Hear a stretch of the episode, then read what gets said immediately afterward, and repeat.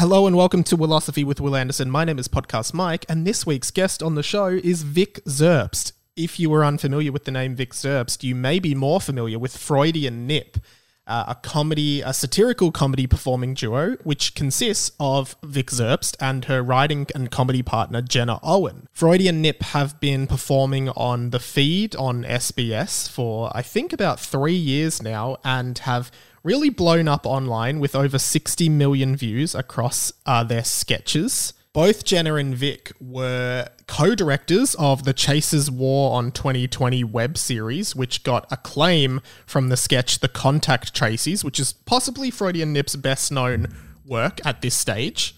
In this chat, Vic talks pretty deeply about a bunch of her philosophies on life, and it gets pretty complex here. I believe Vic did study philosophy at university, so she is really well versed for this podcast. And I know uh, both Wil and I really enjoyed having her on as a guest.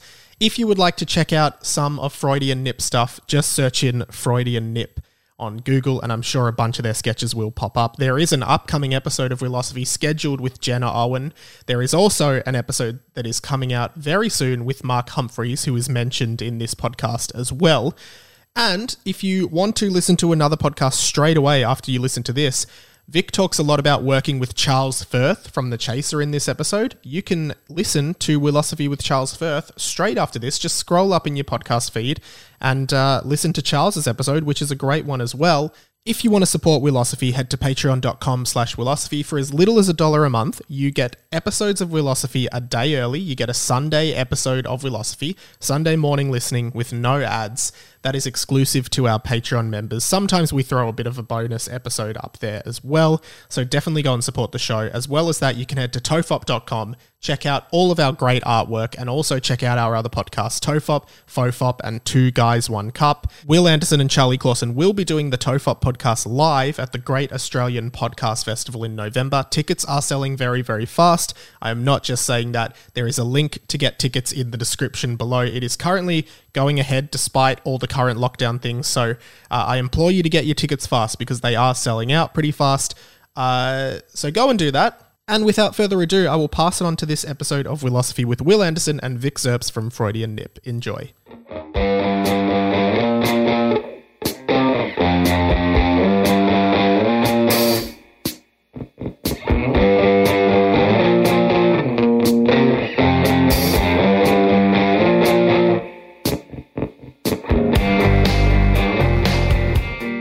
Hello and welcome to Wilosophy with Wil Anderson. I am Wil Anderson from the title of the podcast, and this is how the show starts. I ask my guest who they are. So, pretty simple. Who are you? I am Vic Zerbst from Freudian Nip. Hello, Vic Zerbst from Freudian Nip. It's nice to have you here. For those who don't know, because, you know, look, I know who Freudian Nip are because I am still very young and cool and hip, Vic, as you've probably heard the word going around the industry. But not all of my audience might be familiar with you guys and the work that you've been doing. So give uh, people an idea of what Freudian Nip is. Um, well, Freudian Nip is a kind of comedy collective I started with my comedy partner, Jenna Owen, I think around six years ago now. Um, we've been working at The Feed on SBS for three years um, which has just been like totally wild and a bit of a dream for us doing political satire. Um, the end of last year, we directed The War on 2020, which was the Chaser production. And we've also been touring with the Chaser for the last I think also three years we've been working with um, Charles Firth, and yeah, it's really it's really been crazy because I met Charles through I was a, an editor of like the student newspaper at University of Sydney, and I met Charles mm-hmm. um, through like satire and through like his work because he used to edit um, On and then Jen and I started writing articles for the Chaser even before we were doing stuff for the feed. So we definitely like had a lot of um, mentorship from Charles. Um, but that's kind of what we do. We're kind of best known for, like, we did a sketch, like the Schoolgirls Leadership Spill sketch in 2018. That was like the first kind of big thing that blew up. And then um, we were both in the Contact Tracies sketch. So you're, um, you're listening to the Contact Tracy with the ponytail the very thin ponytail. That's me. I mean, I, I think that really clears it up yeah. for people. Thank you. I appreciate that. So take, take me back to the uni days, writing for the university newspaper. Was mm. that with an eye on that it was something that you would like to pursue? Because obviously there mm. is a tradition, particularly at Sydney University, of a whole bunch of, you know, Australian entertainers in political satire, but not just in political satire, in mm. comedy and entertainment in general, have gone through that school and through those papers. You can actually see a career path out of it in a way that perhaps if you're at some other university writing for the university newspaper, you might not see. So when you start writing those articles, is it with a view that this is something you'd like to be doing professionally? Can I tell you? Not at all. I think I had the mindset at uni of like just dedicating myself wholly to these really like short term goals. Like when I was there, I just wanted to like make stuff and do stuff and be around like the cool people and the creative people. And for me, that was like a means to kind of collaborate. I think that one thing that will come up, I'm sure, is just like I I love working in teams. I love working in groups, and um, I think part of the appeal of Honi Soit was not even I don't think I was ever interested in journalism. I don't think I was ever interested in yeah, even doing satire wasn't, it never seemed like something I could do as a job ever. It was just kind of that fun thing you do um, to make life uh, a little bit easier to handle. Um, and when I found the the team at, at Honi and, and being able to work with 10 people on an editorship like basis, that for me was so exciting. And then it was actually off the back of our final edition, we did a full blown parody of The Australian.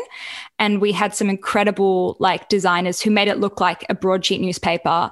And we got like a lot of that was the first time like something that I was a part of was picked up by like the newspapers and there were like these kids from Sydney Uni have made a fake Australian. I think the, the, cover said Rupert Murdoch dead at 86 on the front cover, and everyone kind of freaked out. And and even we got like a tweet from the CEO of the Australian being like, "Good job, kids, high distinction," or something something patronizing like that. Um, well, that's because in my lifetime, the Australian has become a full blown parody of the Australian. That so is they did it first. True. They're like, "Oh, we actually did this years ago." that is actually so true.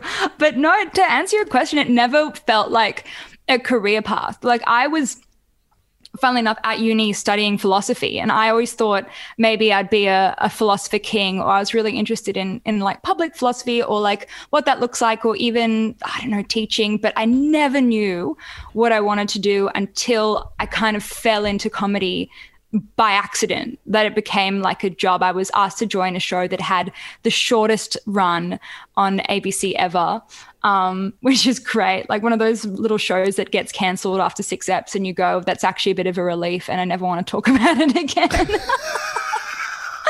then after that, like Jen and I, because Jen and I have been working together, yeah, since those uni days, and we started out and it's a very classic story of like, you know, there were lots of really amazing dudes who were like the comedy bros, and we always wanted to like, you know, you know, jam with them and and do comedy and we kind of felt a little bit excluded. So out of like necessity, we like made our own thing, which again, I think a lot of this is colored by right place, right time.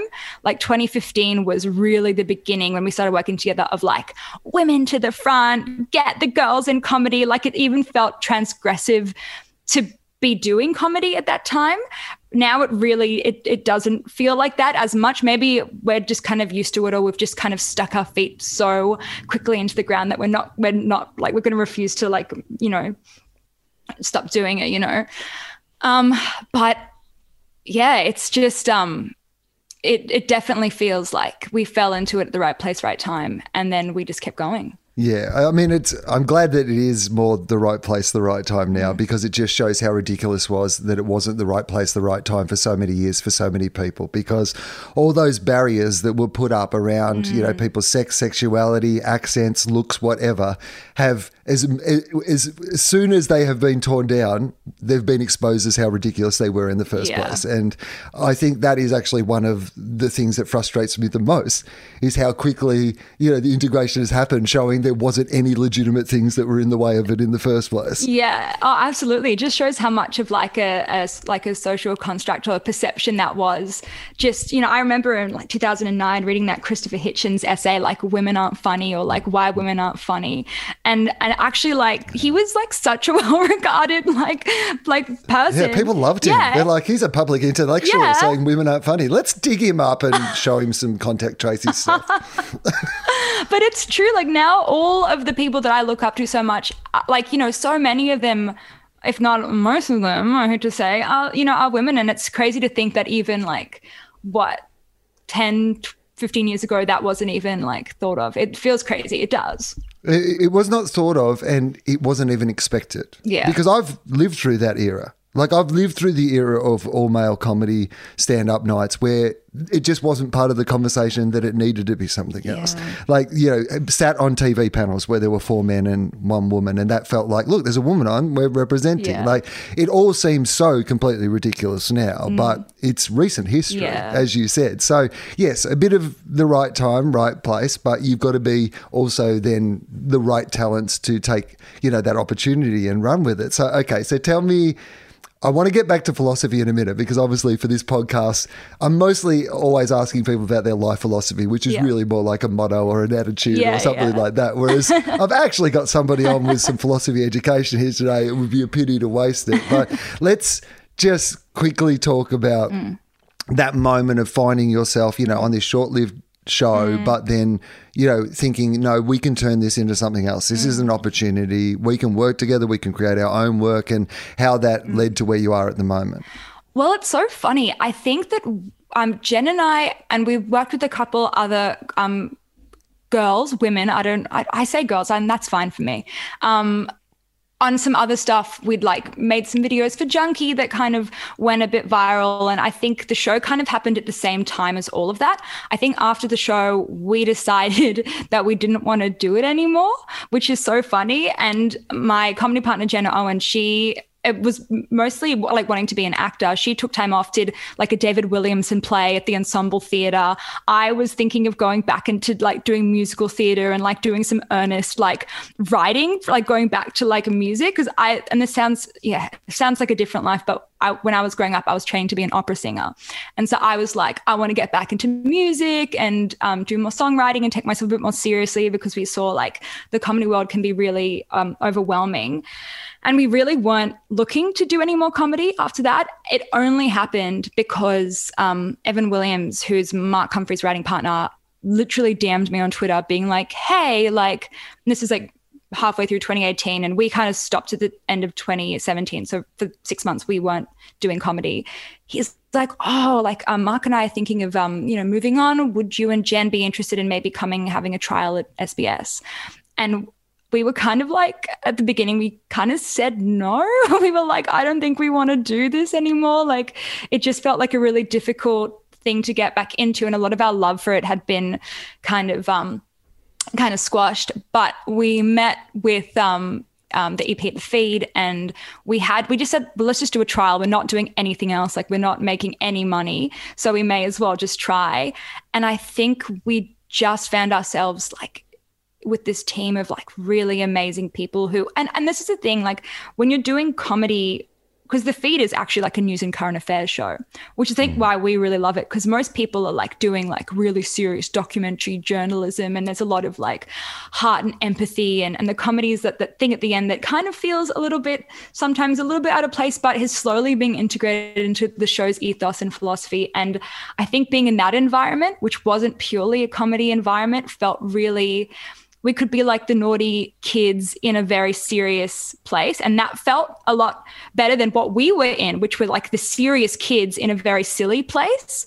Because, uh, you know, we, you know, take ourselves quite seriously and we like want to work really hard. And I think we found that, I don't know, like our, our work ethic or our, our values felt really in line with the show um, of the feed, which is very much about, you know, telling different and interesting stories. And I think it's about finding that home. And God, it, it, it really just clicked. Yeah, the feed is one of these. I mean, I've become a bit of a feed evangelist, I must say. Like I was talking to Alex Lee about this, but like you know, I've talked to Jan Fran about it a bunch of times, mm. and the the environment there, both for journalism and mm. comedy, mm. is incredible. And it's what public broad- broadcasting should be about. It's, again, I say this every time I'm like a broken record, but I think it needs to be said. It's exactly what the ABC should be doing. Yeah. It is a disgrace that mm. Tonightly, or at least the budget for Tonightly, still doesn't exist at the ABC because all of the people who worked on that show mm. are going to go on and make their, have already, a lot of them gone on and made brilliant things. They will continue mm. to do so. And it's the same with the feed. Like, you know, yeah. generations of Australian performers and writers and producers and whatever have come through that show yeah. and will look back on that show as being like the pivotal training ground of what they do for the rest of their life. So give me a little bit of the vibe of what it's like to work there and what you think the philosophy of the place is and your internal philosophy within that. Mm, that is such a good question. I, I think that when you do, I'll, I'll just speak for me about doing political mm. satire. For me, when I was at uni, I was really interested in, in contemporary philosophy and came across this branch of philosophy called I'm going to get into the words, Wil. I'm sorry, I'm doing it. Like I was like, oh, I'm not going to do it. I'm going to give you the terms and then I'll unpack them. But I was really interested in, in um. If you could philosophy explain to me, I would, would love to. um, I was so interested in this branch of philosophy called social epistemology, which kind of had this resurgence with a lot of feminist philosophy. Um, but you know, epistemology is like the study of knowledge and how we know things.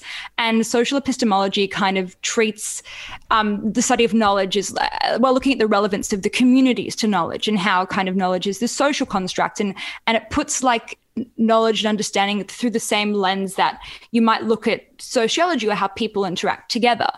What that means is you can look at um, the levels of power dynamics that play out with people that would then project onto how we know things and who gets to be the one that says things, who is left out of those conversations. And there's really interesting like subsections, or there's an amazing philosopher, Miranda Fricker, who's a contemporary philosopher who talks about testimonial injustice, like the people that are silenced or left out or are not believed for certain reasons. And I think, you know, obviously, and I'm going to say it as a woman, um, but you know, the he, sh- the he said, she said stories or the fact that women have been silenced for so long, even, you know, there's this other amazing female philosopher, Kate Manne, who talks a lot about misogyny and the idea of misogyny is the policing wing of sexism. So there's these assumptions we have about people, which is, you know, your isms, your racism, sexism, ableism, and those are all socially constructed levels of power and dominance.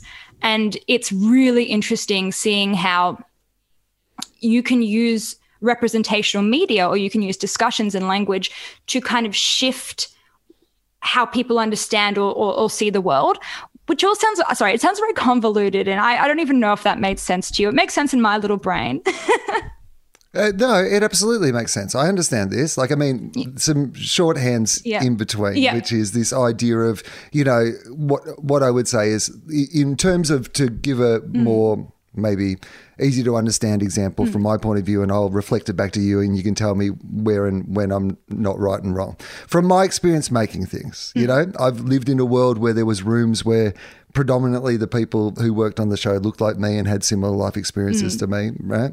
And mm. there were certain assumptions made about people the way that we would communicate to people, about how audiences would come to things that we all agreed on and we all thought were right because there was no one else there to have a different experience. Then you broadcast that to actually, if you you, you know you can't be it if you can't see it, you know, don't have a conversation yeah. about something without including somebody who's actually part of that conversation and not include mm them in a tokenistic way. Suddenly changes it again. I understand mm that the communication isn't just about what you say. You can have a very balanced mm. panel, but if your writing room is all like white guys still writing for the totally. show, totally. like you're not yeah. the communication is still going to be through one prism right That's, so yeah. the, the the very nature of the understanding of the group and how the group communicate with mm. to each other and mm. within that group also reflects itself in the way that we communicate externally well is totally. that what you're saying exactly and i think why this has kind of exploded my mind a little bit is my job mostly is to make digital videos for the internet where your audience is so diverse with multiplicities of backgrounds and experiences and you're trying to put out something that really considers an audience of you know i think when you make broadcast you're very aware of your audience like for the feed it's it's usually um, you know actually a lot of regional and rural audiences which I, I think is is so sick and awesome. And i love seeing that to know that you're being able to reach people and connect with people who don't live in the same kind of place that you do, but a lot of like older audiences or, you know, audiences that are not like, you know, on, on the TikTok, on the gram. But I think for our digital stuff, we're trying to relate to as many people as possible. And so having an understanding of all the different intersections of, of um, socialization that impact how people know things for some reason is always what I go back to when I am talking about sketches or like what's the point of this or whose voice is not being heard when we have this discussion or how do we open up that conversation or how do we represent that in a way you know using what we have which is usually just me Jenna and a shooter editor um, for a lot of our digital stuff. Um, so it's a very i always say like i use my philosophy degree every single day figuring out how to um, be part of the system of, of social dominance um, and and whose voice gets to be heard and, and how that impacts power because it's political and and this is the thing it's the personal as political it's this new like interesting brand of philosophy which forms the foundation and this is where it gets really tricky of identity politics and I think mm. what's been so interesting is I like you know spent a lot of years reading a lot of the in-depth kind of philosophy around this stuff. And i think when you see it on the internet it's this very flattened surface level understanding of like oh you can't say this or these are the rules. And you forget that it actually comes back into this like really rich discussion of of of injustice that has happened for you know you know centuries and trying to unpack it and unpick it. And i think that you know you get a little bit um, I, I, get so tired with the culture wars because so much of the conversation is so flat and so you know like one dimensional and part of me is like if we were actually having like really in-depth conversations what that would even what that would even look like so that's, that's an interesting point because mm. from all I've heard is political correctness has gone mad and you can't be funny anymore. So, I mean, what you're saying makes no sense to me at all. Why can't I use religious and homophobic slurs anymore to get a laugh? Come on, guys. Um, no. I, I, so I think it is interesting about the nuance mm. of your mm. discussion because you mm. mentioned the internet, and uh, particularly at the moment. And I think that uh, like some of this is a culmination of where we are in the life cycle of yeah technology and the companies behind technology and how they've hooked us into their infrastructure and our brains adjusting. So there's that part of it. But there's also the world circumstances where, unfortunately, everybody kind of gets onto social media starting at an eight or nine, regardless of what side of any debate you are on. Everyone's coming in hot. Like, don't no need to ease yourself in. Everyone's hot at the moment. So if you're making content that is largely seen and distributed through social media. How do you, as a creator, deal with the feedback you're going to get? Because, particularly when you're working in the space that you're going to work in, you're not only going to have like an incredible amount of feedback from people who aren't enjoying what you're doing, but I imagine you probably still get as much passionate feedback from people who are enjoying it or enjoy most of it, but have a problem with one way that you've represented something or said something. Like I feel like so. How do you deal with the the fact that the very place where the majority of your entertainment is viewed is the place where everybody's emotions are most heightened? Oh, again, such a good question. I think that, I mean, there's two kind of worlds in which I kind of respond to this. The first is obviously like, you know, as a as a woman and for me and Jen having to come and replace someone like Mark Humphries, who's so beloved.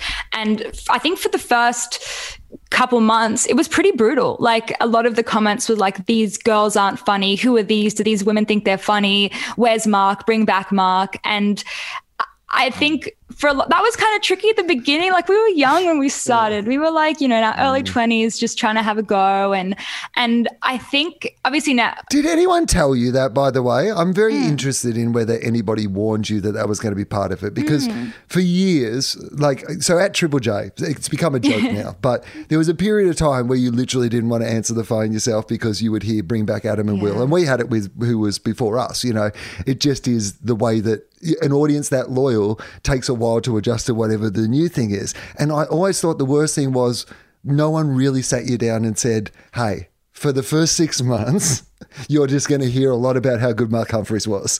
It's fine. This is just part of the process. Was there any warning that that was going to happen? You know, I definitely don't think so. I, I, I think it would definitely not be like um, like the onus wouldn't be on Mark to tell us that at all because you can't just go to the next person like, hey, by the way, people are really gonna miss yeah. us, or like, hey, they're gonna really think that I'm the best and you guys are shit. I, but so I would never, I wouldn't ever say that to anyone who would come and, and take the, the you know the job after us. I know, but, but think, some like a boss or yeah. someone should say it. I'm not suggesting I, that. Yeah. I'm not suggesting that no. Mark should have sat you down. I, I, said, you hey. may have misinterpreted what I was thinking. I wasn't thinking. no, no. Mark, Evan invites you to a meeting in Mark's office, and Mark's like, "Look, I've got some bad news. We really nailed this, and people no, loved us, and you're going to get a lot of conspiracy." no, I. That's actually no. It's a really good point. I don't think anyone ever did, but I also think because we'd been making stuff on the internet a little bit before the feed, I think we are just used to the fact that you're going to get a lot of comments about you know your appearance or like you know the fact that you're right. a woman, and there is a lot of of um, stuff to you know to, to unpack with that, but I think we would just kind of like ignore it, keep going, but also understand that that comes from a specific place. And obviously, people, you know, think that because of the way that they've been, you know, socialized. And after a while, we really haven't seen that. Every now and then you get a, a comment or, or two or whatever.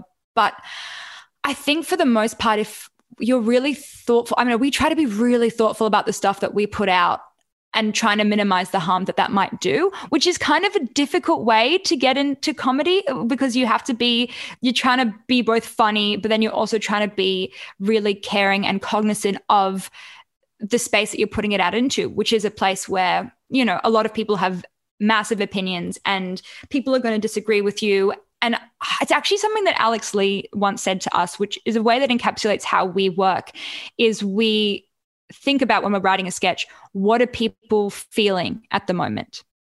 What's their feeling?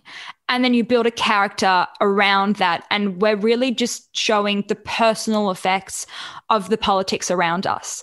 Um, and that's kind of our in because it's human and it's about how people are engaging or interacting with the politics around them. And a lot of times we're asking questions like, whose feelings are we not considering or whose feelings um, or what's an interesting character in this or or you know what would the person in power be thinking in a way that shows a real hubris? Because a lot of times feelings are of like shame and of guilt and that's where the humor comes from when you're kind of playing up politicians. Um, but i think when you do that and you have a real human approach to your satire um, people can see themselves or they can see a character or see someone that they relate to um, which I think was that was the biggest like key for me to unlock satire in a new way because I think when I was at uni, it was definitely more about, you know, the words and showing how clever I could be and about concepts. And and and I think the real shift has been, especially on the for the internet, is trying to find a really human approach um, to sketch. And you know, I think this is so funny. All this being said, what I do mostly is make one minute videos where I wear a wig and I run around going blah blah blah. Like a lot of it's so stupid and so silly. But I think that you know the conversations we have, and my favorite part of the job is the first two hours of the pitch meeting, or the first hour really, where we're discussing like what is worth saying and what is not worth saying. And I think, I mean, a really clear example of this is I think in our first year it was International Men Women's Day, and um, it, you know, Jen and I were up there, and I think someone said, "Oh, what are you guys going to do a sketch about International Women's Day? Because you know you're the women and you've started working here." And we sat down and we ended up having so many conversations about what that might be and like what that might look like, and whether it's about you know men saying when's International Men's Day and what Women's Day actually looks like. And uh, by the end of it, we were like, there isn't actually anything really funny we want to say about this, so we just didn't. And that is one of my uh, one of my big philosophies. Um, we'll get we'll get there because I mean you'll you'll get me. Well, I won't stop talking. Um, but one of my big philosophies is sometimes you don't um, have to say anything. Um, that that being said, you know, obviously when you are silent on certain issues that is a form of like oppression in itself because you're not trying to change things but sometimes your voice isn't the voice that needs to be heard in an issue and that is you know that should be the the the grab rather than like sometimes you have to say anything but sometimes your voice isn't the most important voice and i think that is a big thing, which is a hard thing to contend with when your job is literally to use your voice and you have to write a sketch at the end of the day. Sometimes I get to the, the end of the day and I'm like, well, I don't think we should say anything. And then the boss is like, okay, but you have to do something. Yeah. You're contractually obliged to say something. you sometimes, have to say something. Sometimes the reason to enter into a debate is you are taking some taxpayers' money on behalf exactly. of being involved in the debate. Exactly. And then I agree. Case, yeah, so I love I love what you've said, which is that. I think the idea of uh, what I try to think, the way that I would put it in my own Mm. life is will my voice help or hinder what is going Yeah. on here? Right. Yes. So sometimes, you know, you might not even want to get involved, but you realize that you have a voice and a capacity to perhaps, you know, lend some weight or support to something. I think of like a Mm. cause, somebody's trying to raise some money for something, or like there is an issue that has been, you know, like a, that you're particularly passionate about that you want to raise some other voices, some other people. There's a there's a room and space for that. But sometimes you're like, well, this is not about me, and I could Mm. say something, but it's not really going to change anyone's mind, and it's only going to reinforce that people. Are, people who know me already know I think this, and people who sometimes I say to people. You want me to shut up because people sometimes just hate me instinctively. Like it doesn't really matter what I say; they just don't like me much. And if I'm saying Yeah. it, it's not going to help this debate. Uh, Andrew Bolt could make a lot of reasonable points, and I would not believe one of them because I have just decided that I don't trust anything that he says. Okay. Yeah. So I love this because when I look at your work that you do at Jenna, the thing that comes across particularly to me as a consumer of it is that it is often very silly and very funny, but it's it never feels like you start with silly. It never feels like you come into the office and mm. say, "Here's my silly idea now. How can we justify it?" It always feels like you've mm. had a great think about what it is that you're trying to do, and then you found a silly and fun way to execute it. Like this is the best way for us to get this idea across that maybe it'll access some people who wouldn't respond to it if it was a little bit more worthy or wordy. Yeah, I definitely think so. And I definitely think there's a lot of freedom when you play characters because I think a lot of the times, because I was at uni doing a lot of stand up and doing a lot of material about my own life and, and talking about, you know, me. And I think the real freedom I felt, because Jen obviously came from an acting background where she loves the process of like empathy and finding new characters and finding new ways. For me, the real, um, you know, uh, amazing spark that I had with her is being like, oh, this doesn't actually have to be about me and my voice. I can channel this through a character as well, which gave me a chance to like, you know, be a voice of, of other, you know, fictional or fantasy people, which gives you a lot of freedom. And also, if you're a coward like me, you don't want to really. I think I'm actually not that. I mean, I, tr- I try to be funny when I try to be, but I unfortunately take myself very seriously. but that's okay. You're allowed to take yourself seriously. I think that's like, I mean, I think, you know, in general, what I Mm. really admire in people who like take them, well, take, you know, their craft and what they're trying to do very Mm-hmm. yes, seriously. I think that's, but then that's it. not, I take the craft Yes. But, yeah. but you're certainly not afraid to be silly or make you know yourself the butt of a joke or like be embarrassing or any of those sort of things, which I think is you know somebody who just took themselves very seriously would not be willing to go out there and be publicly silly in that way. Is what I would think. For I think- sure. and and you know what? I think that's been a huge change because I think when I was doing comedy, I would do a lot of self-deprecating gear. Like it would be very self-deprecating and it would be very kind of, you know, leaning towards the self-hatred. And I think more recently, and one of the reasons why like I've, I've tried to distance my personal life and self from comedy is because I saw a lot of myself using comedy as this coping mechanism and trying to be um, trying to make light of really difficult things that I was going through. And I think that is a really beautiful and valid thing to do because you're, you know, sharing light and you can make other people laugh and see things in themselves. But it became for me really unsustainable. And all the negativity and the thoughts that I had in my mind were impacting my personal life. Like I had a lot of troubles with my relationships and um, you know, also I got caught into the whole like, is my life just material for gear? Like trying to make decisions that I thought would be the funniest stories and the stuff that we always, you know, a lot of comedians do. And I think I'd also see it around with my peers where you'd have a conversation with someone that was really kind of like heavy and you could see someone processing some, something and then you'd see them do gear about it and people laughing at that kind of trauma. And that felt really hard to watch as well because i think um yeah and it's it's it's the very you know the hannah gadsby like you know i don't want to humiliate myself on on stage anymore. I think i definitely like when i watched that special i like wept for so long and was kind of like damn that's like some hard truths about not putting yourself down and, and getting a laugh instead of like you know getting all the therapy in the world and slowly building yourself up again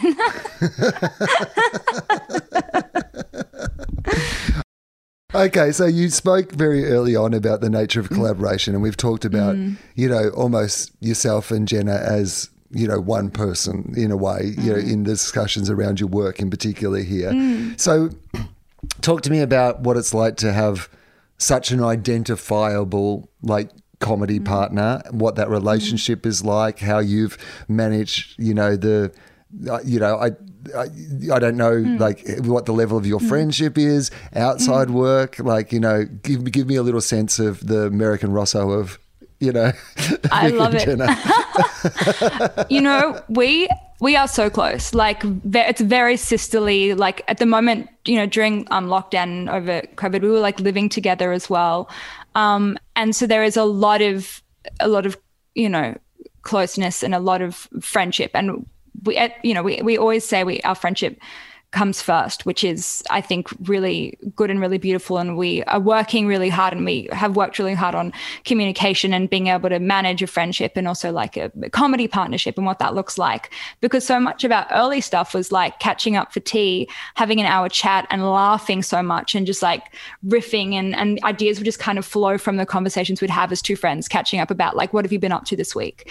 Um, and it's almost like we actually have to schedule in times just for friendship like especially when we're living together like you have to schedule in times of quality time where you can just be friends. We're like that close and and um, that kind of inseparable. And um, it's been really good. I actually for um I think and I think just for a random gift I got I found this book at this um at this like secondhand bookshop called Powers of Two about creative collaboration and how people work together and we kind of theorize and we think about it a lot and about you know passive and active um you know working relationships and all that all that kind of stuff. So we're very cerebral about our partnership and we talk about it a lot and we talk about how we can you know be better friends to each other and and support each other because we also do different things of course and um giving each other space to do that, but then coming together. And I, I think for me, it's been the the best, like you know, and most formative and strongest relationship that's really allowed me to like be more vulnerable with my other friends because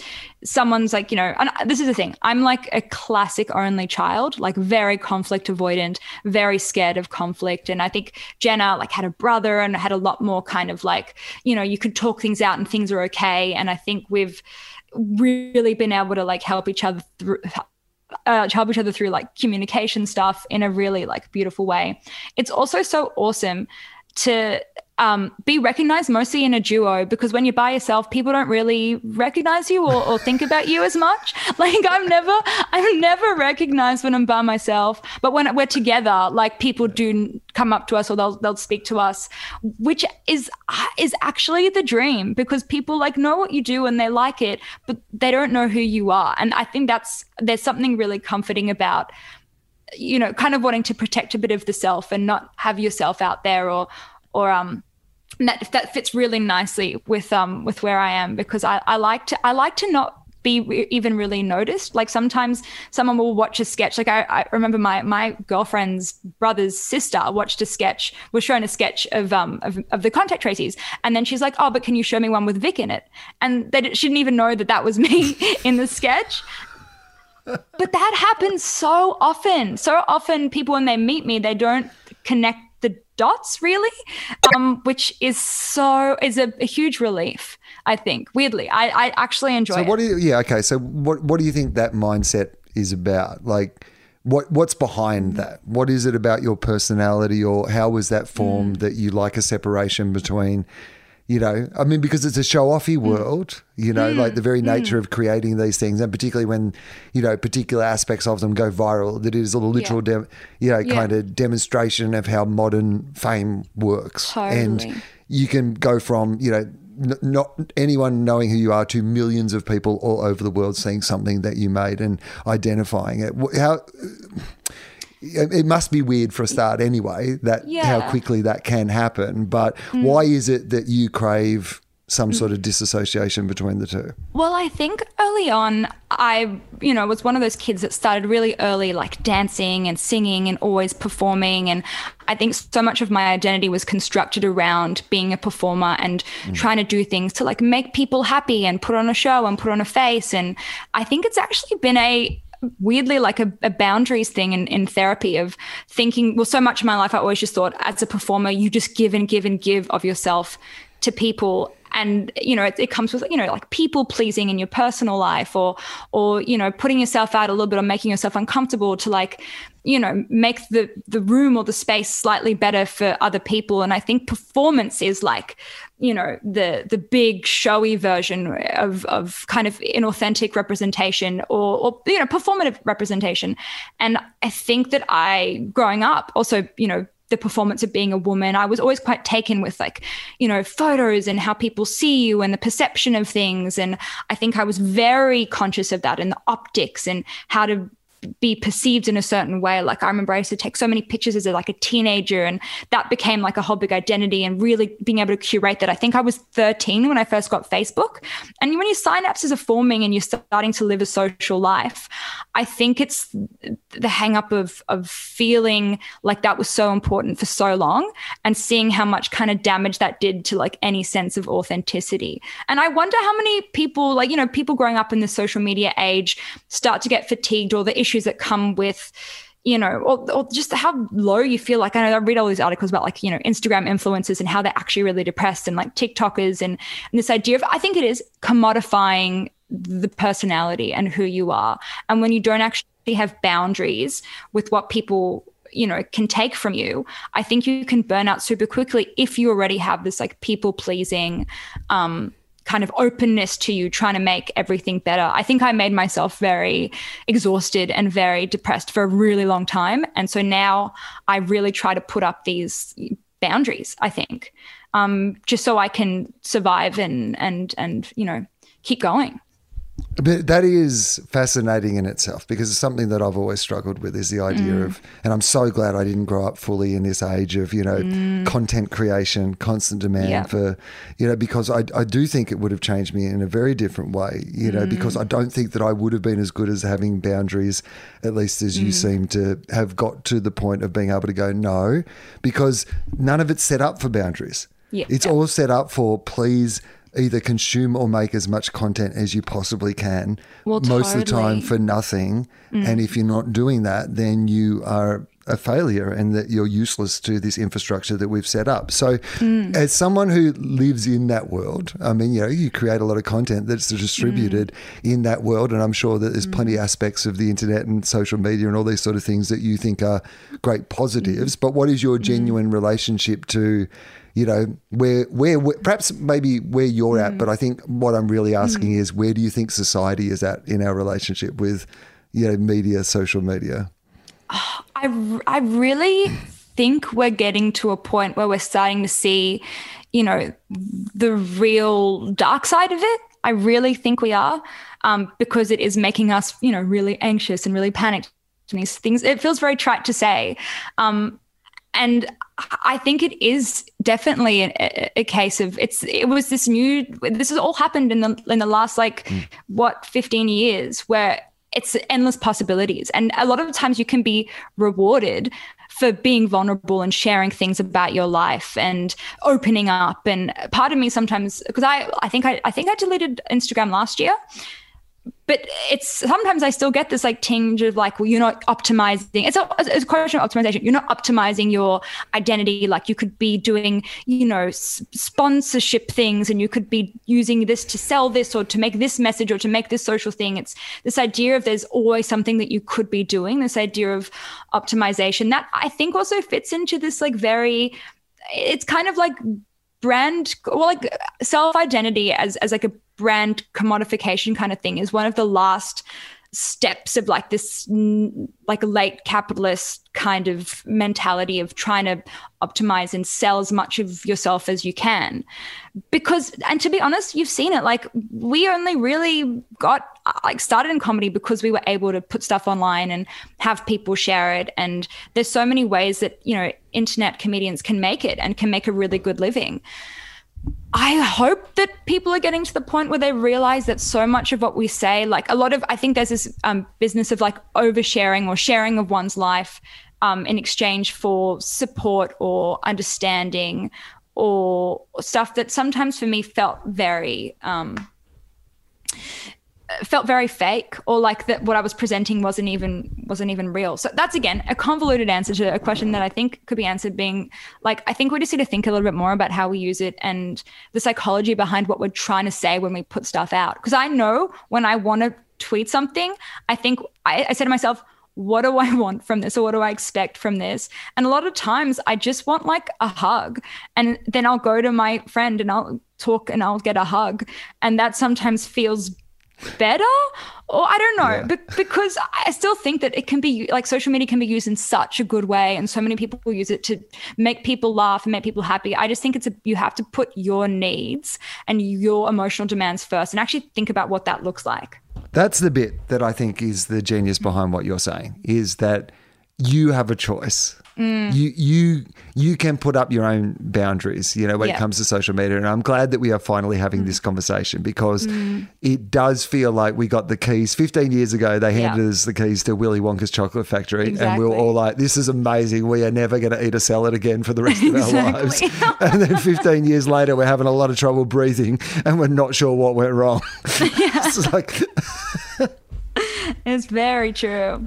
Okay, so a collaboration with Jenna, you mm. have like mm. you know this great bond, this great friendship, mm. and mm. what about you? You, I mean, you said collaboration in general mm. as being one yeah. of your key principles, though, and one of the things that you enjoyed. So, what is it about collaboration that you find particularly attractive as a performer? I think it really comes down to like that connection because that essentially what we do as performers is connection and we're trying to connect to people and form a connection with audience and also like connect ideas with other ideas. And the times i get like i had one yesterday when i'm kind of writing even if it's online like i was writing on a doc with ben jenkins and Vidya Rajan just writing and you see your brains kind of working together and building things at the same time. And I just got like that little shiver. Like I get, I honestly, it becomes so physical in my body. I get like goosebumps when I see minds working together to make something big and funny. And um, oh, dude, I'm getting, I get emotional talking about. It. It's so embarrassing. I get emotional talking about it because that for me is like the core of it. It's like people coming together and using their minds and making something bigger than yourself. And that, you know, it again makes you feel a part of something and makes you feel like you're doing something nice. But it's just that very act. That for me was always what was driving me. And whether people even saw that, it was just that room of connecting with people who have ideas and shared passions. Uh, that's it. Okay, so the, it has a broader conversation, I guess, mm. that I'm interested in, which is mm. where we're at society, because all these things we're talking about, you know, neoliberalism, you know, the mm. rise of social media, these things have all mm. been focused generally on the individual. You're talking yes. about the individual brand. You're talking mm-hmm. about the idea that you can achieve anything, you can have mm. everything, you can have these products. We've got all these products that are tailored specifically for you. It, your Yelp review is important. You, you, you, mm-hmm. you, and yet I constantly seem to look at the world and think, I'm not sure that is the direction we should be going in as a human race because mm. most of the great things we've done as a human race are we work when we work together. The reason exactly. that, like, I mean, we're top of the food chain not because either yeah. of us could beat a giraffe in a fight. One on one, we are absolutely no good. Like, you know, we are only good because we work together, and yet so much mm. of the mm. way society's set up seems to be absolutely tearing us apart. Even this worshipping of, you know, even this idea that we let billionaires happen is yeah. the idea that there's a part of our brain because yeah. like if you're just setting out a society you're going yeah. well here's how we'll set out society like half of yeah. the people will have fuck all but 50 people will have like as much as fuck all the rest of those people have it's just not a good way to run a society on any so where did this? You say you're an only child. Yeah, Sometimes yeah. the cliche of the only child would be yeah. that you become the uh, the ultimate individual. Why have you gone the opposite direction and become the ultimate collaborator? I think it's because I've seen what trying to be the ultimate individual looks like.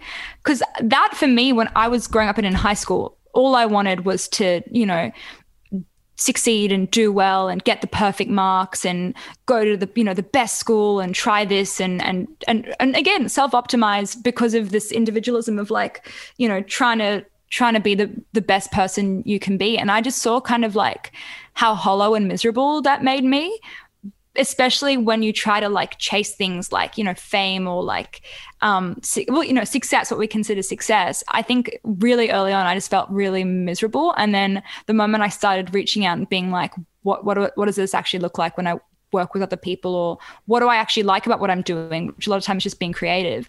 And I didn't need it to be a, about me to be happy. Oh my god, it's, it's, so funny. But I don't care. I'm just going to say anyway. You know, you, you, you, know how you sound, but you say it anyway.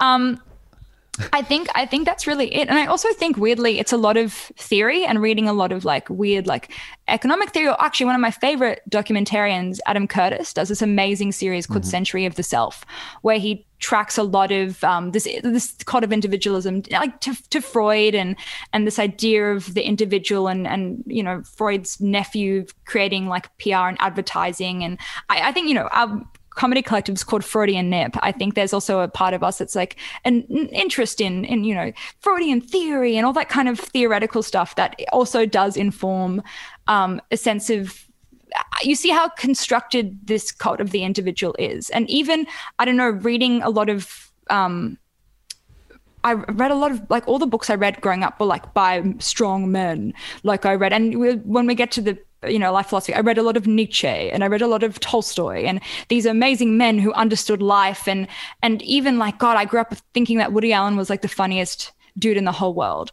And I think when you hero worship these individuals and these men, and then you start to see what that actually looks like underneath. When you start to you know read about how you know Leo Tolstoy treated his wife who copy edited War and Peace seven times or how Woody Allen did you know all like the worst things. He's the, the absolute worst. And I think that when you also see that from like a feminist standpoint which is again like a very collective and communal minded philosophy you start to see how the code of the individual and this individual power even the existence of billionaires is based on this very fraught system that treats people really badly if you're off offside where that power is. So I think it's definitely a combination of like, you know, reading a lot of feminist theory and, and reading a lot of or seeing a lot of these great men like these monoliths, like the Harvey Weinsteins being toppled.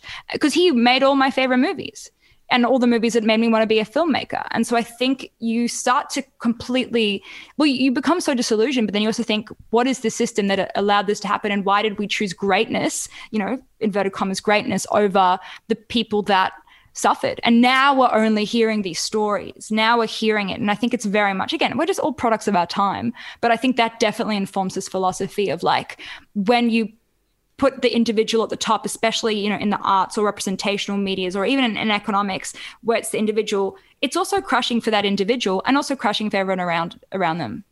So obviously, um, it, it, raises an interesting conversation, which is this mm. idea of can you separate the art from the artist or the mm. thoughts from the thinker? Mm. Um, how do you feel about that? And obviously, I'm not necessarily looking for a black and white answer, but you know, you, you it might be that you think that mm. some ancient. I mean, like I think there's mm. great wisdom that's come from mm. religious texts around the world, the same mm. religious texts that have been mm. used for great evil. Like it does mm. not mean that the lesson can't be learnt um, without you know. So, but I'd love to know what your you know what your thoughts around separating the art from the artist are. My favorite question, because I actually have I thought about this a lot when I was studying philosophy. I studied a lot of um, theories of personal identity, like what makes a person. And there's this branch of philosophy called narrative theory, which is what makes a person is their narrative or their story over time. I'm really interested in taking that that lens and looking at text or representational media as a story in and of itself. And my the way that I address the artist versus the artist, the art versus the artist, is I actually don't think that is a, a, a, false dichotomy. I think it's just the theory of infinite stories. And it's the story that we tell as we get new information. So when we consume any text, for example, for such a long time, my favorite film was Annie Hall. That for me was the perfect film. That's what I aspired to make when I was growing up that story in itself meant so much to me.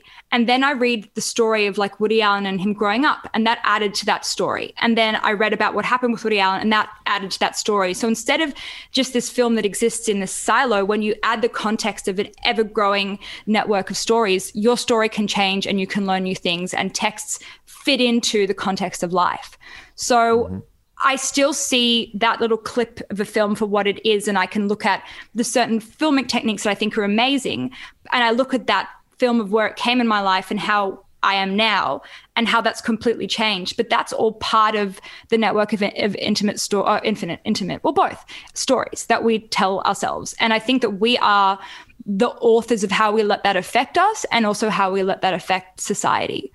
Um, it, I, I, so in terms of like what that means for holding people to account, that's part of the story and i don't think that diminishes or changes how we see the film but it changes the overall story that we tell and as long as that story is the one that we feel is most in line with our values, we can move on and still be able to see the color and, and everything. Okay, now this is great, mm. by the way. I'm, I'm loving this. So, um, holding people to account mm. versus or coinciding with or mm. in the mm. discussion with like roads back to redemption and mm. like what our balance of those are in our society at the moment and how you mm. think we're going with that. Because I agree absolutely with you that mm. like people should be held to account for what they have done. Yeah. Um, yeah. I wonder if we've got our head correctly around who we offer roads to redemption totally. to and who we don't and how that fits into that conversation? Totally. Well, I have another term for you because I think about this stuff all the time. My ethical framework for like how to measure who is a good person is is virtue ethics, which is kind of an Aristotelian thought of like measuring someone's worth of their actions over time. So an aggregate of their behavior over a period of time. And I think for roads to redemption, I think it is very much a, a case, and we just say a case by case basis that do that. You know, there's a lot of things that overlap, but it, it is very much about someone's moral virtue over time and their actions. And the thing is, people can change. You can have someone who's done something in the past that is bad and awful. Like I did awful things at university as well. Like, you know, everyone has had difficulties and, and acts in certain ways. And if you really believe in someone's desire or, or passion to change and to grow and to develop, I, I think there is a path to redemption. So much of that redemption, that path to redemption, doesn't necessarily include having your voice heard because it is a choice to be a public person. So much of that can be sitting and finding a new way to live your life. Like I think of, you know, the, the Louis C.K.'s, for example. Like again, grew up, adored his stand up one of the reasons like his shame. I, I, I loved his i loved his shit. And i think that kind of stepping back and for him to you know try to heal a lot of those parts of himself. And there's there's a way that he can live and not you know be murdered that doesn't necessarily have him run his own special or, or take up spaces in in certain rooms. I think it is a complete privilege to have your voice heard by people and but it's also not the only way to live one's life. And it's not the best way to live one's life. You can still have a creative outlet and say things and write things without needing the acclaim or the money to go with it. So I think that we look at like having our voices out there or being seen as certain things is like the be all and end all, but that doesn't necessarily have to be the case. You can live a really valid life without needing a Netflix special. Um, in fact, I'd say maybe a better life. Who knows? So, so that, okay. Yeah. Now let's talk about yourself. Then you talk about mm. the idea that there were things at university that you did mm. that you, you mm. know, are not proud of. How do you? And I don't mean publicly reconcile those things. Mm. I'm talking mm. about the work someone might do on their mistakes behind the scenes, which I think is the bit that we're, in fact we just haven't found a way to truly and properly articulate that, which is the idea that sometimes you'll find something, like, I mean, this is a pretty general example, but mm. it just gives us a framework to work on. Mm. Somebody finds something that somebody said 12 years ago. Yeah. And there is absolutely no evidence that they mm. believe that or say that or whatever, mm. you know, 12 years later. In fact, yeah. perhaps there's a chance they've done a whole bunch of, you know, work and regrets and, you know, other things to move away from the person they were then. Well, like, totally. How do we deal with that? And how mm. how do how, how do you personally deal with that? I mean, because we've all got them. I think that's yeah. I think this is an important part of the conversation, yeah. and it's why every yeah. time I have one of these conversations, mm. I like to re- reiterate the same thing, mm. which is mm. I have them. There yeah. are things that I have done in my life mm. that hmm. I am absolutely not proud of. Yeah. That, uh, yeah, some of them people know about, some of them are things that people do not know about. Yeah. I feel equally embarrassed by the ones that people know about and the ones that people don't know about. Like it does not well, affect totally. me one way or the other, whether mm. it's a public embarrassment or not. Mm. And you have to go away and do a whole bunch of your own hmm. reconciling with those things. How do you yeah. do that? What's your process? Again, it's such a great question. I think that when you really do you know the work on yourself when you take the time and you know you go through the therapy and you live in line with your values and you actually think about what your values are and you actually care so deeply about being a person who cares and does things i think there is a lot of solace in that self belief of knowing who you are and knowing what you care for and what you stand for. And I think when you have that, that emanates around the people around you who can see you, who know you. And, you know, I think in the court of public opinion, I guess that's somewhat helpful when people can, you know, vouch for you or say their piece. But for me, I really just care about the people in my life, the people who know me, that they know the ins and outs of who I am, because I'm way more than someone who exists as a public entity to do or say a bunch of stuff. And even if in the court of public opinion, someone says something, you know, or there's a, a, a, word a word on the street or, you know, a tweet. Because this thing, all those conversations are very flat on one level and without nuance. I just really care about the nuance in my life. And I care about knowing and understanding myself as like a complex person with hypocrisies who can have done something one time but is now living in this certain life. I just care about the people around me who know me. And those are the people that I want to work with. Those are the people that I care about. And that's the stuff like of actually knowing someone i think that's the thing. It's it's how we actually know and relate to each other because online you actually don't know anything and it's the same thing. You don't know what people are going through. You don't know their stories. You have to be honest with yourself about you know whether you're being more harmful or being you know a really positive influence in someone's life. And also a bit of humility and being able to step back and say you know what? Everyone's trying to be this perfect beacon of virtue and goodness. Sometimes the most strength when I get really emotional is when I see people like admitting that they have done something bad or that they've, you know, lived in a way that is often, to be honest, colored by our society and our influences around us at the time. But if we constantly strive to be the better person that we want to be, I think that's so, that's, you know, there's a lot of virtue to that and that's what i care about and you know you know it in yourself and the people around you know it and the court of public opinion i kind of oh, i couldn't care less because i know me and and my friends know me okay so it's a good spot to ask if you have a i mean we've talked about various philosophies mm. and life mm. philosophies but mm. do you have a life philosophy it is the hook of and conceit of this podcast Yes, I absolutely do, and I laugh at myself because it is in Latin, and um, it is. It comes from a bit of um, oh god, you know, again, a bit of Nietzsche that I was reading. Funnily enough, when I was in in high school, and it's kind of what got me through the HSC. But it's this Latin phrase amor fati, which translates to love your fate.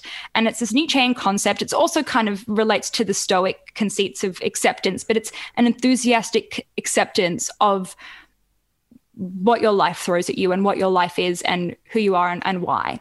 Um, and so I think even in the difficulties, like, and when things are really difficult, I go back to, I just have to love my fate, what is fated, uh, what is put in front of me, all the ingredients that make up my life. I have to love them, the good and the bad, accept them. Um, there's, you know, again, there's a question about what is fate and can you change your fate? But I, I think in that philosophy, part of my fate is being someone who is able to make changes in my life and and be empowered to make those changes. I'm not necessarily fated to what I'm fated towards. That's a whole other philosophical question. But it is this stoic acceptance and enthusiastic acceptance and love, which comes with many complex emotions of of fate as as as life happens. Okay, so these conversations, obviously, mm. you know, the interest in philosophy, philosophy is just a mm. way of us trying to work out mm. the meaning of life. Mm-hmm. And that's what this show is really. Like, mm-hmm. I, I, mean, ideally, that's what I would have really done with this mm-hmm. show. It would be all that bullshit that we do for the 1st mm-hmm. 45 minutes would yeah. just be cut out of the podcast. And I'd be like, so what's the meaning of life? And let's just yeah. talk about that for yeah. the rest of the show. But that is. Is mm. is that at the heart of your curiosity? Do you have a curiosity around mm. why we are mm. here? Why do you think we are here? I mean, I ask this question normally right at the end, but it feels relevant now, which is what do you think happens when we die? It's a it's a great question. I do believe that nothing happens after you die. I think a lot of my philosophical thoughts or positions or tr- ways around understanding life comes from like an existential school of thought, which is the idea that existence precedes essence, or that we exist and there then construct our essence around that, and we make kind of like a choice with how we view the world. And I think that there is no real answer to why we exist or like how we got here. Like that's all science, you know, like the stuff about what is a you know neurochemistry brains how did we evolve over time but once we exist which we do we have been fated to our own existence um, we then can construct how we give that meaning. And so that is the existential in existentialist in me being like we construct our own meaning.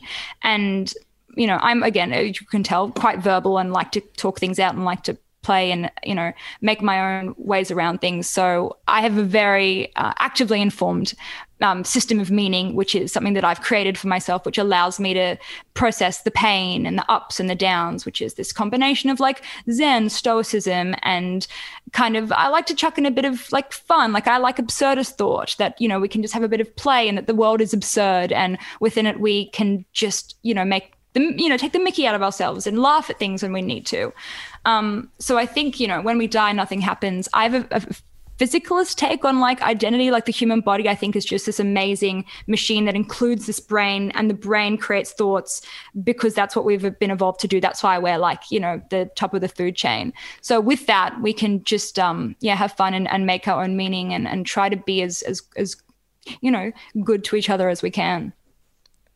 On a scale of uh, we're living life great to we're living life wrong, let's go one to 10, the arbitrary scale of you know things when they're in these examples.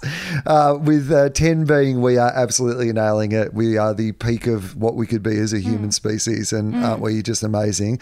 And zero being we are living life completely wrong. Where do you personally feel we fall on that scale?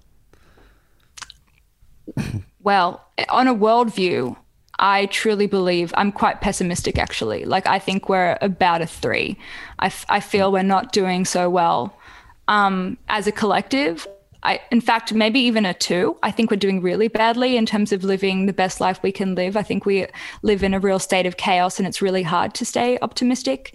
Um, I think we're moving into this like um, economic zone of like techno feudalism, where we've decided that certain people can control huge, insane amounts of our wealth, and you know what that means for us is like a serfdom of like you know being slaves to you know systems that are bigger than us. That being said, I do also believe that everything happens in ebbs and flows and is, is somewhat determined from the things that came before us.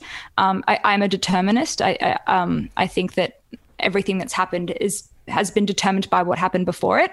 So I'm not surprised we're here, and there are pathways to a better life. I'm trying to think of feudalism and how that led to like I don't know the French Revolution. I think things are going to get really bad, um, and then if we're aware of them, we might take political action. There might be small little resistance movements along the way, but I see things in like this grand pattern of like waves that we're just going to keep ebbing and flowing. And I, I kind of feel we're in a bad one right now. I don't know how it can get worse. I do know how it could get better. And I think it comes from, you know, this um, sense of communal compassion, understanding, and, um, and uh, collectivism. I think you're spot on. I think we're reaching the bloody end of individualism and it's starting to like move into our collective thoughts that we can live a better life. But right now, it's bad. yeah, no. Very cor- bad. Correct answer. There are no correct answers, but that is absolutely the correct answer. Um, you, you've touched a few times on the philosophies around feminism, and Mm. it's I like it's been great for me this Mm. like doing this show. I've really enjoyed the process that I've had of talking to so many people from so many Mm. different experiences and I always feel like this is an absolute learning experience for me as well. So like please excuse um, Mm. like any sort of naivety. I'd rather ask without like Mm. pretending I know things. One of the examples that constantly comes up for me, Mm. one of the ways that I was most challenged around my perceived feminism was Mm. I think that like I pretty much identified, you know, I would have been, Mm. you know, 10 years ago, absolutely the, you know, this is what a feminist looks like sort of guy, Mm. Yeah. right? Yeah, yeah, yeah. Like, you know, have come to a deeper understanding that it's probably Mm. up up to others to make those judgments than it is to me to self to self proclaim those. Mm. Joss Whedon really made me lose a lot, a lot of faith in people. it's a lot of my identity that was tied up in Joss Yep. Whedon that turned out he was my Woody Allen. So yeah, yeah. but um, I, I was challenged by Felicity Ward earlier on, mm. you know, when she mm. was one of my original guests on the show. Mm. And we were going through this list of sort of practical ways that you could be a better feminist. And one of them was about consuming more female made art.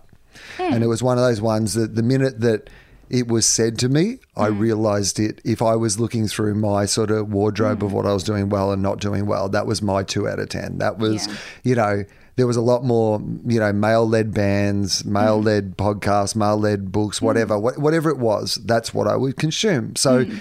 regardless of my intent, my worldview was definitely just being, you know, informed and reinforced by these same voices and these same points of view. And for a while, it was almost, it was almost uncomfortable to be like purposely going out and going, no, I'm going to sit down with that like Beyonce album or whatever it was that I just was like, this is not for me. And then I suddenly Yeah. like, this is really important to all these people. Maybe Yeah. just like take some time with it and sit down with it and see what you can get out of it and see what other people can get out of it. And so, um, what about you? What's Hmm. your relationship with your feminism? Like, was Hmm. it always a huge part of your life? Was it something that your family sort of, you know, Hmm. raised you with? Or was there like a moment at school or somewhere in Hmm. your journey that you really started to identify, you know, what it was like for a woman in this world and your thoughts around it? Such a good question. I was the girl in year eight when my best friend Erica came out to me as a feminist in year eight. This is 2008. She's like, I'm a feminist. I was the girl that made fun of her and said, Mm. we don't need feminism. Like we're sm- like we're smarter than the boys. Like who gives a shit? So I was the skeptic, and I was like, mm. I don't care if this is a man's world. I'm gonna be I'm gonna be better than the boys at their own game. That was my like individualistic kind of like I, we don't need to lift anyone up. Whereas because I am strong enough to like beat these rules that they've like you know constructed or whatever. That was me growing up in high school. So I, I came to it, I think, at, at university, and I had one of those real like awakenings of of of lived both lived experiences, seeing the difficulties that I was very um, kind of naive about um, that women face, just you know like how you're treated in a nightclub and all that kind of stuff. Where you know it's a combination of like the lived experience and then also sadly a lot of the theory. Um, you know, reading those kind of texts and um, also realizing so i think that was a it was a huge change from the individualistic kind of like pull yourself up by your bootstraps and rand kind of like women don't need your handouts or whatever. And then when i started reading a lot of philosophy and especially uh, Kimberlé Crenshaw is an incredible philosopher and, and theorist and she writes about intersectionality which is when you take feminism which is the idea that you know it's basically the idea of equality and and finding you know those areas of inequality and trying to make them better through the lens of like gender which i think is a really easy one to look at when it's like you know a half the population kind of thing and a very clear intersection and so many women can unite and come together and see that intersectionality is about looking at the intersections of oppression that fall you know on the, along the lines not only of gender but of like race of class ability. And i think those are the discussions that are happening now definitely a lot with race in the last couple years. And that's been really important because you know i think as you know as a white woman you think your work is done when you feel empowered. And i think that's a lot of problems with like white feminism is you fail to see that feminism is about you know equality and about finding people whose voices have been oppressed or haven't been able to be empowered by their identity and making the world a better place and a more equal and fair place. What that also means a lot um, I think as you know, as, as a white woman and a feminist, is you have to again work as hard to read texts by people of color, to actually reach out to people of different levels of ability. I think there's going to be really interesting discussions about ability, about I think also neurodiversity is a really important and interesting one. Obviously, I, I care about. I've had a lot of you know issues with mental health, but looking at like invisible illness and the things that stop us and hinder us um, that are that are that are bigger than you know that what we see. But also issues of like class is a huge one. And i know when when you chat to to jenna she's so passionate about class. 'cause she grew up you know girl from the gong different you know different social milieu. Like i i grew up like i was a scholarship kid but my parents had a lot of like um intellectual depth and wealth in in terms of their life. And and so i definitely was the beneficiary of a lot of like you know theory but jen had a very different life to me. Um and so we talk about class a lot. Like i was always the, the poor kid in a, in the in the best place you know? And that's kind of like that you know the reason i I'm, I'm very comfortable around these rooms and having these conversations but there's bloody chip on my shoulder and i always feel like i have to work 10 times harder just to feel like i deserve to be anywhere. Um so i think my relationship to feminism is this idea of really opening up what that looks like and it's also a, a practice. And I also think that it's my feminism is imperfect. Um, there's many different types of feminisms, but I really tried to think about that and and and go back into it and and let that be the lens through which I view the world is is whose voices are being silenced, how am I taking up space I don't necessarily, you know, deserve to be taking up space? Um, and how can i keep you know informing myself um, of that but it you know it is hard. And i think the problem with the system of capitalism is it's so all this kind of thinking this kind of emotional labor this work that we do is so unrewarded unless we try to monetize it through you know re- representational means. And i think that so much of the time when i feel that i fail it's because i am considering oh i need to make more money or like i need a paycheck or i need it, it's easier for me to do this. And i that for me i find myself when I feel like I'm failing is when my economic situation um, is at odds with my values of feminisms, and that I'm not perfect at all. And I think we talk about this a lot, like you, and that's what it is to like sell out and stuff. Is when sometimes you just have to do the gig, even if it's not perfect. Or, or but I think when you collectively take a stand, and it's much easier when you are with a partner or with a group of people where you can be like, actually, we can stand up for what we believe in instead of having to just take the money and, and feel shit about ourselves, you know? And so much of what you're talking about there, the conflict that you have mm. to fight on an individual mm. level mm. is like systematic in Absolutely. nature. Absolutely. You are literally talking about the system needs to change yes. for this to be an easier thing to address because the times when you talk about selling out, mm. what you're really doing is mm. just going, fucking hell, like this is actually just the game. Yeah. This is yeah. the system that is set yeah. up it's the argument that tends to be had around, um, mm. you know, w- women, uh, female representation mm. in politics. Mm. So there is this whole idea of, you know, like you said, you know, well, the women just have to be as good, you know, yeah. better than the men yeah. at their own game. Yeah. Or we could just have a game that was equally uh, yeah, yeah, able for everyone to play.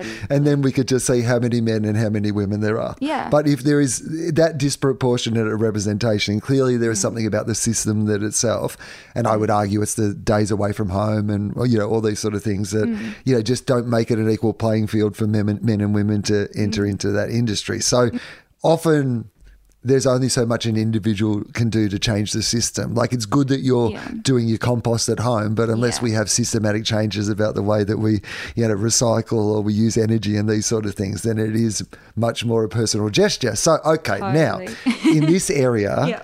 Where do you see your responsibility? Like, how much of the problems that you know we are facing in society come down to individual action versus mm. like systems need to change?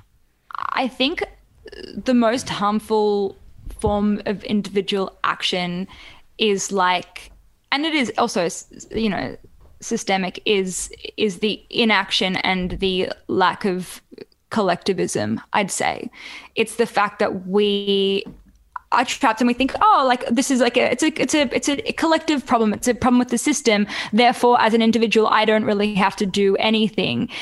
That's the problem because collectively if you say oh well the problem is that you know we don't have the right recycling bin i'd say the most virtuous act would be to like you know come into your community or like look at how you can affect change or work with people to change the system. I think that because of the way society is structured we're really not that great at working together or having these conversations or like working towards something that's really good. And that that being said, like I'm a hypocrite. Like I don't march to my local council every day and, and demand another bin for soft plastics, which is I, I you know I would love to and I'd love to do it. And I think that's the real sadness that I feel is is feeling like you always could be doing more.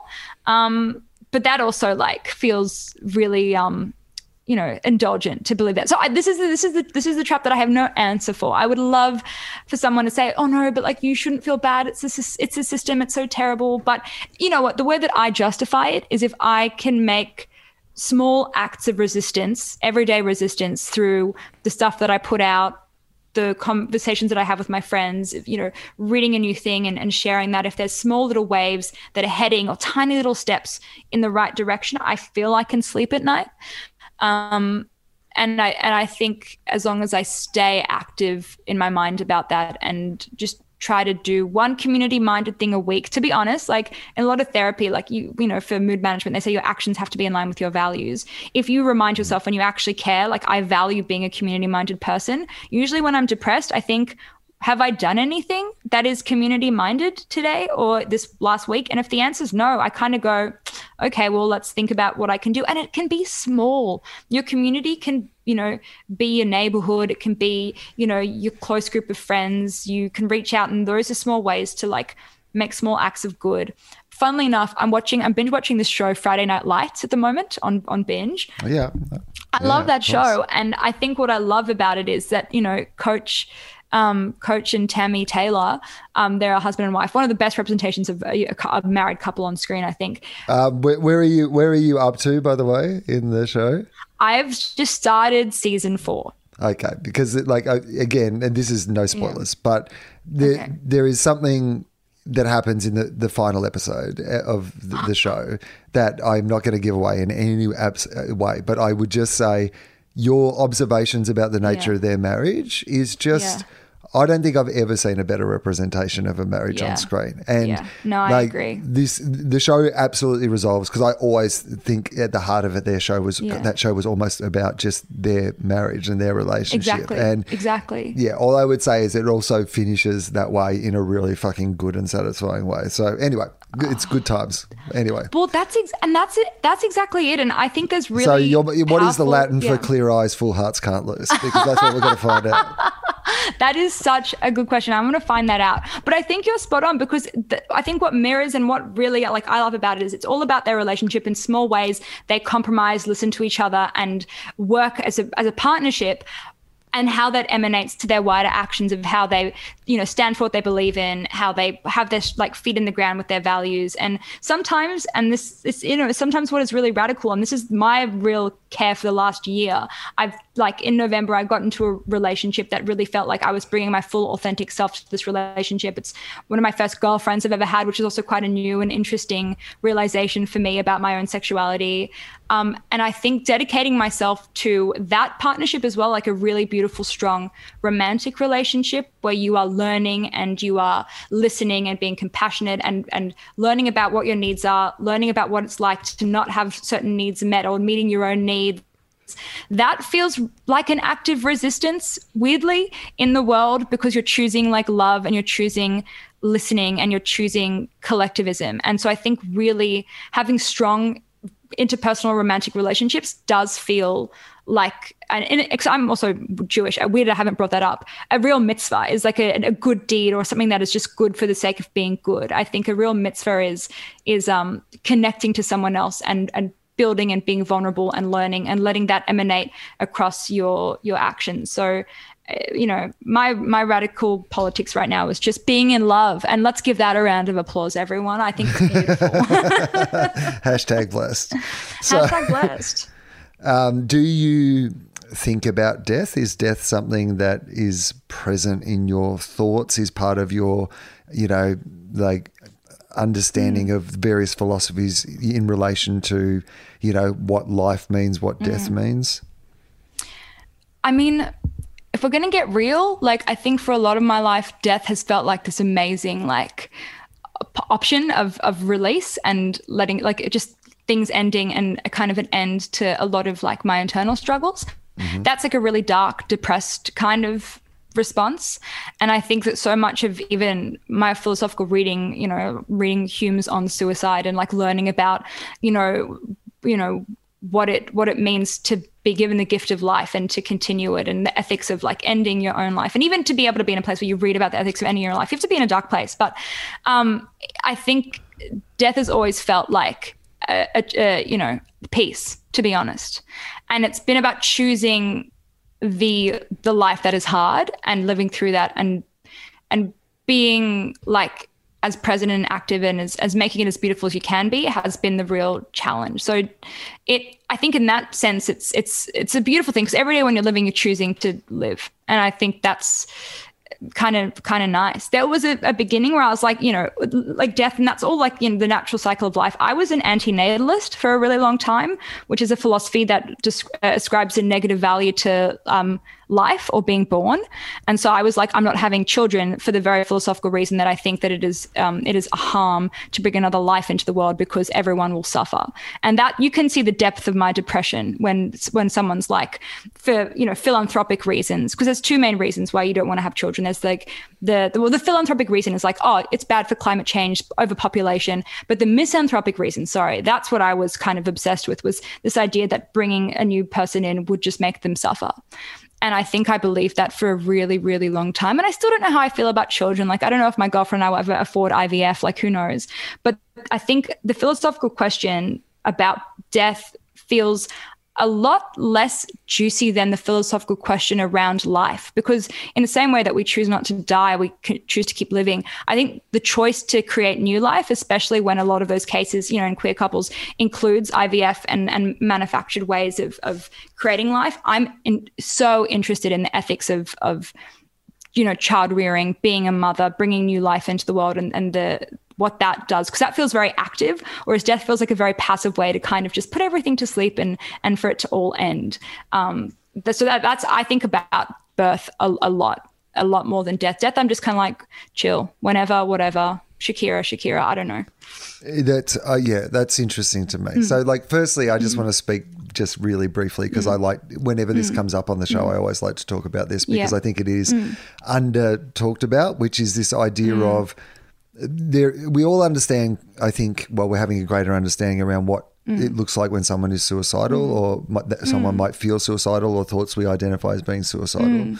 um, mm. but there's this other thing that I, I, don't think i've ever been suicidal in my life but there are mm. many times in my life that i would have been very happy to die like yes. you know where I just like even recently like yeah. I went I went and got my uh, AstraZeneca vaccine and of course it's yeah. the one where you have a very small chance one in two and a half mm. million chance that I might have a blood mm. clot and there was yeah. still that darkest bit of my brain that was like yeah, yeah. and people were like are you're not worried about the blood clot and I was like I wouldn't say this out loud but I knew in the back of my head there was a part of my brain that was like we're hoping for the blood clot we're hoping we're the we are the one like you know it's not yeah and yeah, I I think I'm the exact same. Where it's I never I don't I I'm, I've never really been suicidal, but that thought of death has been kind of like, well, bring it on, bitch. Mm, like whatever. Yeah. Like yeah, I, I that really, really resonates with diary. me. Yeah. So I yeah, always like to.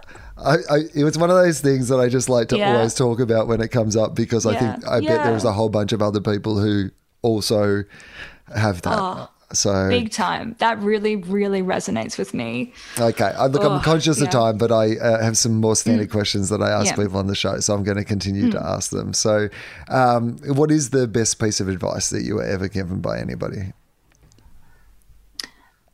Um,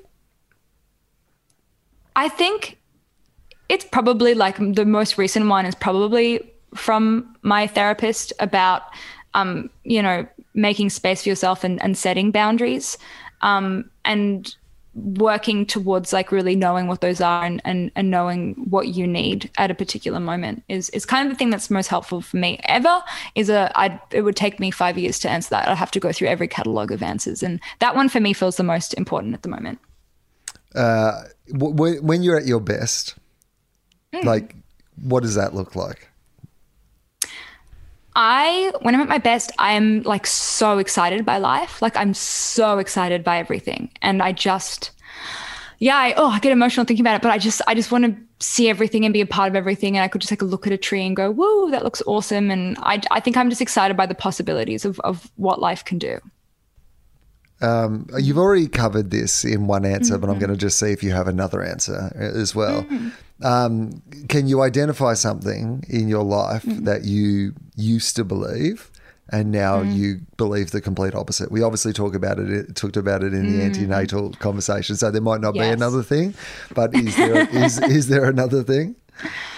Well, I, I, think I think the main one is actually this this cult of the individual. I think I really believed heavily in that if you did all the right things as a, an individual and you know pulled yourself up by your bootstraps and followed all the rules, that you could live and achieve this amazing life that would be great and worthwhile. And I.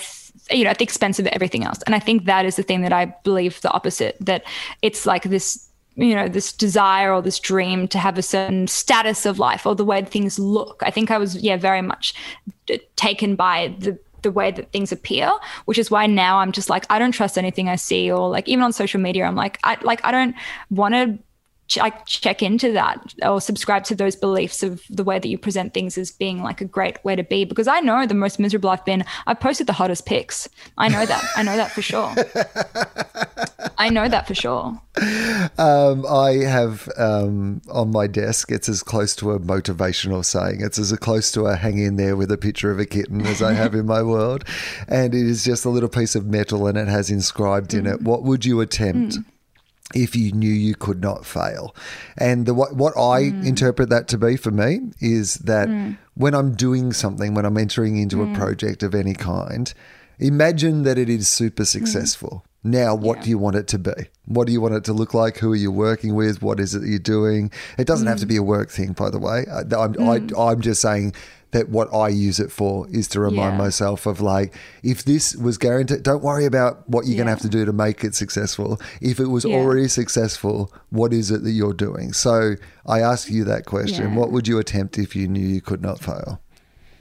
Um, the thing that comes straight to me is just like I don't I don't know why it matters so much to me, but just writing that, that cult TV show that it, that so many people can view together that has you know songs and catchphrases and characters that are attached to someone's life that they feel part of. Like to make something that is a long narrative show that shows change over time that impacts a large amount of people's lives for a while that for me feels important because i know how changed and how impacted i've felt by television and yeah when it comes back to it i, I, lo- I just love television so it would be making a really amazing tv show Tell me Shame. about a piece of television that changed you in some way.